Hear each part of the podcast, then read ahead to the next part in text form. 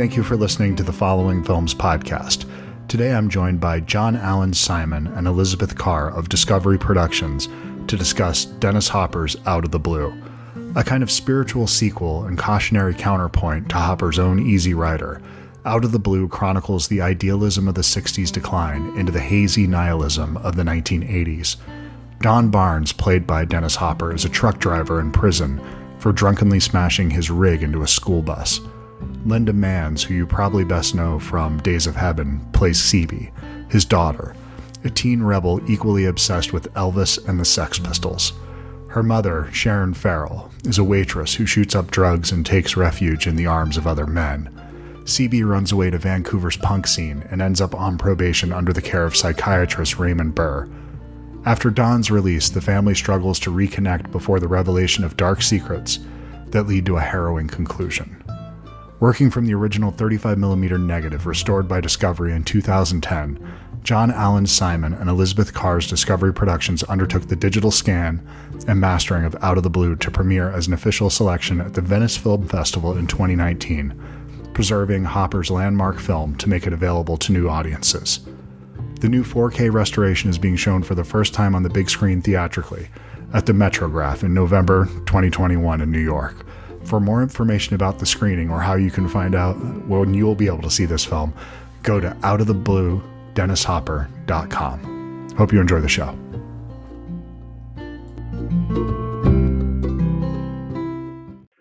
Thank you both so much for taking the time to do this today. I really appreciate it. Um, if for no other reason, to finally marked this off my list of films that I needed to see, and I got to see it this week. And my God, it did not disappoint. This is such a wonderful movie, um, and I, I think it's finally getting recognized for the masterpiece that it is. And I'm wondering if you could just talk a little bit about how you both got involved in the restoration of this.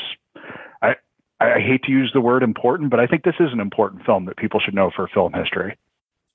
Well, I I definitely agree. I mean, it's a little bit for me, it goes back to the to the beginning of when the right after the movie was made, and it was shelved uh, for two years because the financiers and the filmmakers uh, were in a kind of a, a death struggle that had resulted from the fact that when Dennis Hopper went from being the lead actor to being the director, the movie lost its Canadian certification uh, which meant that it was the only movie ever to play Cannes without a uh, a national anthem or a flag. But more importantly, it meant that all the dentists and doctors and business executives who had invested under Canadian tax shelter regulations that allowed them to invest $10,000 and write off 40 or 50 or $80,000 mm. Now, instead of going into a project with a guaranteed profit, we're going in probably with a guaranteed loss of their entire investment and loss of their tax privilege. So um, I had been a film critic, and uh, with another guy, he and I got Warner Brothers to release the rights to us of a movie that they had tested and shelved called The Wicker Man, and we had a big success we had a big yeah, success with that. And uh, I picked up another film then on, on my own called Haunting of Julia with Mia Farrow and Tom mm-hmm. Conti. Mm-hmm.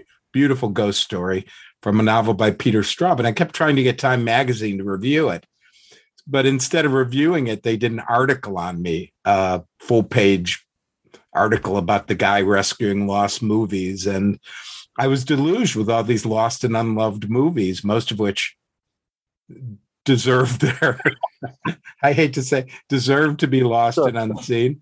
And uh, out of the blue was one of them though and i literally fell out of my chair when i screened it at how great it how great it was. And uh, uh, contacted dennis hopper and said look i'm i'm you know we really don't have any money but uh, i'm willing to do what i did with wicker man and go on the road with you the way i did with christopher lee and take it city to city.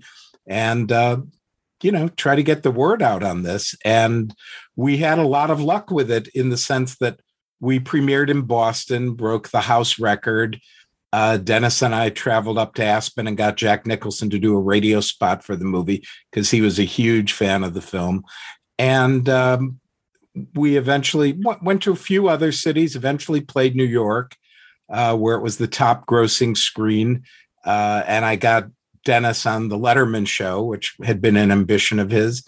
And but then we couldn't really get any other play dates. It's such a bleak, depressing, kind of nihilistic movie, which of course I love, being like a Jim Thompson and film noir fan, uh, that we couldn't get other theaters to play it. So um, that brings us to more recently when we did a 35 millimeter restoration in 2010 for the film to be the centerpiece of the American, um, not the American, the French Cinematheque's mm-hmm. uh, month long retrospective and tribute to Dennis Hopper, which he got to see right before he became really ill. And which was was really important. And um, then when we wanted to do, we struck two prints they started to get ratty and deteriorated, and Technicolor isn't doing any more film. So we knew it was time to do a 4K digital restoration. There were no foundations, no one willing to help us. So I turned to my wife and producing partner, Elizabeth, who's great at social media, and we decided to do a Kickstarter, not just to raise some of the money towards it. Uh, we knew we'd have to go beyond whatever we'd raise on a Kickstarter, but also to create awareness. Yeah, it's a great way of creating a community to finding those people who had seen the film either in the original distribution that Dennis and John had done or have a gritty VHS copy from John, when John did a VHS deal back in the 80s. And this film does have really devoted fans like Richard Linklater and Harmony Korine and and Natasha Lyonne and different people. So Sean Penn, that's how he got Dennis Hopper for Colors, right? I think is that. That's, yes. Yeah, okay. That's what Dennis always told me. Now with Dennis, you you you have to take it with a grain of salt. I've I've never I've run into Sean Penn a couple of times at things, but have have never asked him. But I think I think that's I think that's true. I'm I hope to verify that it's actually uh, true in the in the very near future as we're doing some extras for the disc release. I, am sorry to have jumped in. It was that, that was just one of the things that I really one of the pieces of lore around this that's always been very interesting to me. So, but please, the fans of the movie. No, continue. same. And and actually, as as you probably know, Sean Penn named his son Hopper. Yeah. So yeah, there's a big and and as Dennis told John the story, it was when Sean Penn saw out of the blue in that initial run that he was just blown away. And John can speak more directly to this, but when he took over directing Out of the Blue, Dennis Hopper was in director jail. Yes. You know, because of the last movie. And so this was his way of of coming back. And that's another thing that's really important to us because Dennis Hopper is a wonderful actor and he's become known as a wonderful photographer as well we think he's also right up there as one of the great American film directors. And people know about Easy Rider, they don't know so much about Out of the Blue, and we'd really love to change that. And I, I think that with his first two films, um, understanding the context in which they came out improves the experience of watching them because there's so much a reflection of that specific time period. And I think Out of the Blue falls in that also. But there's something that's more of a timeless quality to Out of the Blue, where I think um, you can watch this today without any sense of history and I think have a full experience of it. And with the last movie, without knowing the context of that, I really think that's a more difficult one to get your head around. And Easy Rider, the same thing. Um, but this is a movie that I think it's for as nihilistic as you were saying, and it is something that's incredibly uh, accessible. Where I don't think it speaks to that 14 year old punk rocker in me that will never fully die. And I think there's a lot of kids that, you know, that are of that generation. You could show this to any 14 year old now, and I think they would find something in there, or people like me that still have that childish nature somewhere inside them. Well, as a former film film critic, uh, one of the really um, important films in my life was Truffaut's 400 Blows, which is an incredible portrait of alienation. I saw it when I was eight years old. So it really really impressed itself upon me as a kind of filmmaking you know i was used to going to see disney movies and old yeller and things like things like that and elvis movies. So uh and hollywood potboilers and just like you can watch 400 blows 100 times or 400 times i guess uh, i've seen out of the blue hundreds of times and uh, I never get, I really never get tired of it because the themes of it are so eternal. That theme of feeling like an outsider, of wanting to find community, of not, you know, parents who are doing the best they can in one way and are also completely screwing up in almost every objective way you can talk about uh, talk about yeah. being a parent and i think for dennis uh, what makes it such a great movie, he always talked to me. He was a great mentor. I, I don't think people understand how, what a great teacher Dennis was. Uh, Julian Schnabel uh, did his first movie, Basquiat, be, because Dennis Hopper came on board as an actor first and helped bring in other actors. And I, I think Julian has said he's learned a lot from learned a lot from Dennis in many ways. And I think for Dennis, who was kind of an autodidact, never gone to college, told me one of his most important memories was with James Dean between Rebel Without a Cause and Giant, kind of overlooking UCLA and envying the kids going to college, wishing, you know, these these movie stars, young movie stars, wishing they were they were just college kids. And he was incredibly well read and incredibly well educated, especially about art. And I think when he did the last movie, I think there's a quality of over intellectualization to it. I'm very fond of the movie.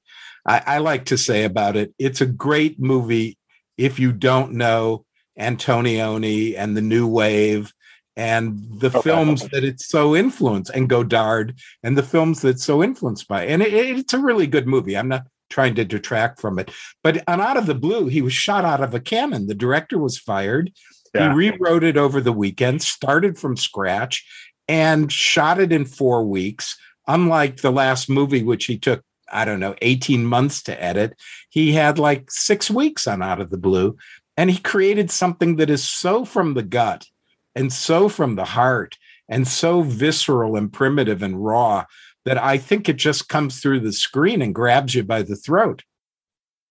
Yeah, it, it does have that immediacy um, that it doesn't feel incredibly thought out. There is the emotions are incredibly raw here that he's dealing with, and the themes that he's dealing with in this film, and the idea that you could take what was ostensibly a family film, what is what he was taking on, from my understanding, that it was a much different film. Um, that he suddenly puts in these layers of addiction and abuse and the cycles of, bu- of abuse that, you know, we only assume the this particular I don't know, this circle of trauma that we're witnessing right now has been going on for generations with uh, both Dennis Hopper and with his wife, just because these are clearly broken people who are raising a broken child at this point. And it's something that I, I deeply connected with, even though this is not my experience. The emotions are so honest in this film. Yeah, it's really a film that doesn't lie to you. I think that's why it's so powerful because even in its bleak raw, harrowing journey, you feel that there was that it's their authentic experience. And the way dennis the performances of the people are just so real you almost feel like you're eavesdropping on them. And you know it's interesting the uh, besides opening at the metrograph on november 17th which we're really excited which is the the beginning of the us theatrical anniversary re-release the film opened in France on November 10th. And before that, it played uh, Smells Like Teen Spirit Film Festival, which is very much geared to young people. And a couple of the audience members reached out to John and I on social media and sent us videos of the people hooping and hollering and clapping and everyone in that audience pretty much was under 25 yeah. so we are reaching a whole new generation that'll be exposed to this movie and and they get it they've you know this is like my life. How did she know? And I think I so agree with you that the movie's timeless and as resonant today as it was when he made it. and You know, we were 1980. very gratified that the uh, that the restoration premiered at the Venice Film Festival. I think Out of the Blue may have the distinction of uh, being the only movie to premiere both at Cannes and Venice because they're they're very competitive and exclusive. The original 1980 uh, premiere in Cannes and then Venice for the restoration. And I'm I'm positive, well, as positive as I am about anything, that then having been had our uh, U.S. premiere selected for South by Southwest, it's definitely got to be the only movie Cannes, Venice, and South by Southwest. Although that screening got canceled because of the the pandemic, but we still have the the laurels for it. I think that um, I think that the movie we were we were very pleased that we got to spend some more time with Linda Manz right before the shutdown. She was so excited about the restoration. Um, it was clear she wasn't in good health, and she was having a biopsy the next day that Oh. proved to be, uh, you know, not good, as she she kind of let us know. Uh, this was such an important movie to her. Uh, Elizabeth was meeting her for the first time when we went up there uh, a year ago, February. But you can talk a little bit about that, Elizabeth. Yeah, she um she is so lovely. But what struck me is how important this time in her life was, both the role of Cebe in Out of the Blue and her uh, deep friendship and mutual respect with Dennis Hopper. In her den, she has a shrine to Out of the Blue with the poster and with photographs of her and Dennis from Cannes and other memorabilia. And she said that it's the role she feels closest to. And as John said, was so excited about the restoration. She was so supportive of it. John very gratefully sold us saved a box of the vintage posters from the original release the you know the big posters that are Mhm. folded you can see one of them a little bit behind me It's beautiful. Yeah. but Linda uh, signed some of those to help us raise funds for the restoration, and so meaningful. And just just seeing her hand uh, uh, uh, on the poster and everything it means to her, and she was a very happy person. Her her life with her husband and her children and her grandchildren, even though her life was visited with more tragedy than most of us have because her husband had had a stroke and she lost a son in a motorcycle accident. But she had such a positive outlook. And john and i uh, were amazed that she's so petite but she has this guttural laugh that comes from the inside and she just erupts so it's Yeah. very very Out of Out of the Blue is not an easy movie to make. I mean, the more I've delved into it for this, when we're doing the disc release, talking to all the surviving cast and crew, and even for the first time talking to the the fired director who had been the original writer and producer. It's the first time he's talked about the movie. Um, you know, it was a high wire act. It's it's just it's just amazing that this movie turned out as well as it did. I mean, the category of movies where uh, the director is fired and another director comes in that are great movies. You know, I mean, I suppose Gone with the Wind is one of them.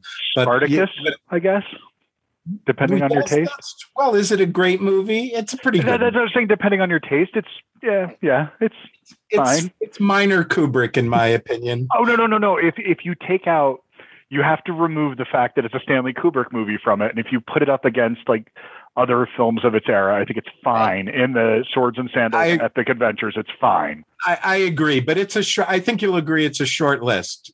Spartacus it's is a very good very one. short. It's a very short list. And i think that you know i think that one of the stories i was told again you know people have different memories and it's a little bit like rashomon is that the day they stopped principal photography was a surprise to everyone in the crew they just said this is it.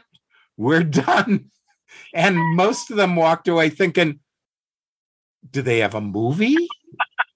Do they even have a movie? And uh they found the movie and uh, dennis was lucky enough to have uh, he inherited some things i mean um, now that i've gotten to know leonard yakir a little bit i think you know there are a lot of elements that survive from what his intentions were, uh, including, of course, especially casting Linda Manz. I think that I think that one of the issues probably was that for a not not an actor director, uh, it might have been very difficult to get the kind of performance out of Linda Manz that Dennis was able to get by really being a collaborator with her. He was a method actor and a method director, and he was able to work with Linda in such specific, interesting ways. We talked about that a lot. There's a there's going to be a commentary on the disc that had been on the original DVD release that I did disc release that I did with Dennis and the line producer Paul Lewis. And he was just so extraordinary. It's one of his greatest performances, I think. I, I, he invited me on the set of Rumblefish and some of the other movies he was working on at the time in that same period, and uh, Hoosiers, where he won an Academy Award nominations playing a drunk. By that time, he was sober, and I think that his performance. I don't buy it because I knew him when he'd be drunk, and he was trying very hard to get sober when when he and I worked on the release together. Uh, like you know, he'd have a drink in the morning and a drink at noon and a drink at two, and it was like somebody taking methadone or insulin. Mm-hmm.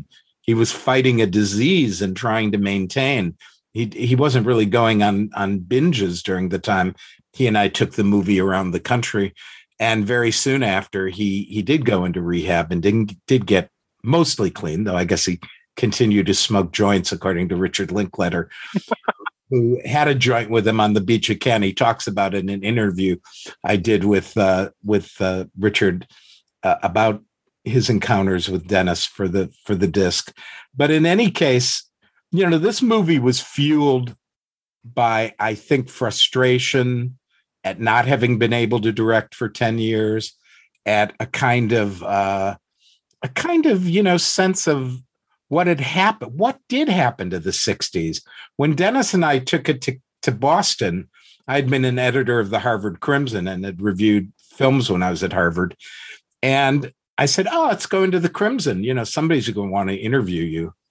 Nobody there wanted to interview Dennis Hopper in 1982. Nobody was interested. Nobody, huh. We'd go to airports.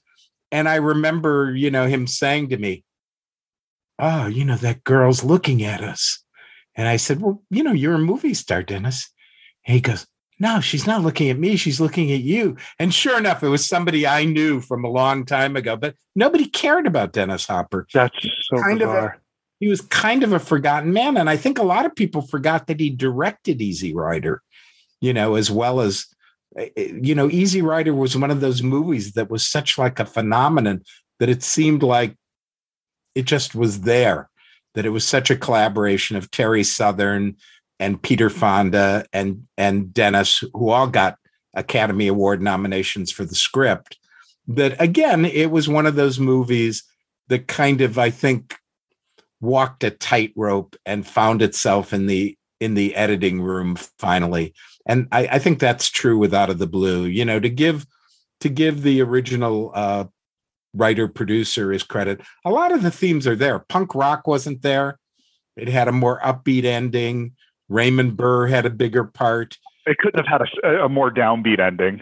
Could not have had a more downbeat. Could not have had a more downbeat ending. But I think that what Dennis, you know, when he heard his friend Neil Young's song on the radio mm. while he was driving around, thinking, "What am I going to do with this movie I've now taken on responsibility for?" I think these elements just came together in that kind of magical way that they sometimes do. Days of Heaven, from what I understand from from uh, what Terry Malick has said about it, it, you know, it was a little bit of a lost movie in terms of what it was in terms of the principal photography until he came up with the idea of Linda Manz doing the the voiceover and narration and you know, if people remember nothing else, they remember a lot of wheat and they remember Linda Manz's narration of Days of Heaven, and of course how beautiful it is. And you know, it's it's an important, beautiful film. But her, what would it be without her narration? And she improvised so much of that because she had this kind of street urchin quality. that she brought herself to these roles. And she wasn't a trained actress. And I think Dennis saw an opportunity to get out of her a, a performance that would be one for the ages. Uh, you know, it was a great casting of Dennis and Linda's father daughter, one of the most inspired of all times. But without Dennis's ability to work with actors, he taught, you know, he thought I should direct and was a mentor to me in learning about acting, which is one of the reasons we did this. It was kind of payback, a pro bono venture for his influence and his um, the inspiration he provided me. Well, I know that we're about out of time, but I did want to. I came across out of blue dennishopper.com. Is that the best place to send people to get more information about this restoration, upcoming screenings? Is that uh, I saw that you could purchase the posters on there that were signed by Linda. There were Blu-rays. Is that the best place to send people to get more information about the release? Yeah, that's out of the blue. DennisHopper.com is great. We also have our um, Instagram, which is out of the blue film, and Twitter, Hopper Movie, OOTB. Uh, so we're uh, you know with with the openings in U.S. and France, we'll we'll keep people uh, posted. But yeah, as time goes on too, we'll continue to keep our website updated with with different information. And before we leave, I want to just quickly add one thing. There's never enough time to talk about all the wonders of Out of the Blue. No, it, it, but, we haven't even scratched the surface I of my notes. It's but, yeah. But the the triumvirate of uh, Sharon Farrell, along with Dennis Hopper and Linda yeah, Manz, is so sure. powerful because her performance is one for for the ages too. I think John Ethan Hawke told you he he'd never seen anything like that. Yeah, he loves her performance. He thinks it's one of the great movie performances, that, which which I've got to tell her because she'll be she'll be very pleased. She she she she was one of the survivors of out of the blue. I think it was a very harrowing experience for for for her. But we also have a facebook page. What what is it again elizabeth? Oh right. Yes. Uh, sorry. Out of the blue dennis hopper is our is our facebook. And that's a great place. And that's a way that's a really good place if people want to direct message us about ask us questions or you know if they have a local cinema or outhouse not an outhouse. Art house cinema because we're we're hoping to play this 4k restoration in as many cinemas and indie film theaters and art houses as possible because to experience it on a big screen is really something. And i'll just say one more thing having seen the movie so many times i'm you know i'm kind of a 35 millimeter snob like so many cinephiles but this restoration looks good. uh, we Looks great. Looked amazing. I was able working uh, with Roundabout Entertainment, which is an amazing post house that did Apocalypse Now, and I was sent to by Robert Harris, who's the great restoration expert of Lawrence of Arabia and Bridge on the River Kwai and The Godfather. Uh, we were able to bring out details in some shots that were poorly lit because of this, the the speed at which they were shooting that and Dennis would just have been thrilled to see because he was such a great photographer. He, he was, and this is a brilliant movie, and I'm looking forward to having this on my shelf. I hope to get this chance to see it theatrically, but the only I just want to be able to walk past, and even if I don't watch it every day, when I'm looking for the movie that I'm going to watch, I want to be reminded that this thing exists in the world, and it'll either sit between Days of Heaven and the game, or it'll just sit um, right next to the last movie. I'm not sure where I'm going to put this in there, uh, how I organize things, but I think it deserves a place right next to Days of Heaven, in my humble opinion. Yes, I, I, I would agree. It's her, along with Days of Heaven. It's it's really a tribute to Linda Manz. Agreed. But thank you both so much for taking the time today. I really appreciate it. It was a wonderful movie. Thank you for all your hard work on it because, man, I loved it. Great time. So thank you. Thank you. Thanks, Christopher. All right. Take care, guys. Thanks, Chris. Bye. Thanks, Emma. Bye-bye. Bye. Punk rock. Kill all the. Time enough to figure you out. Time enough to write this down. Wish me luck, give me hope.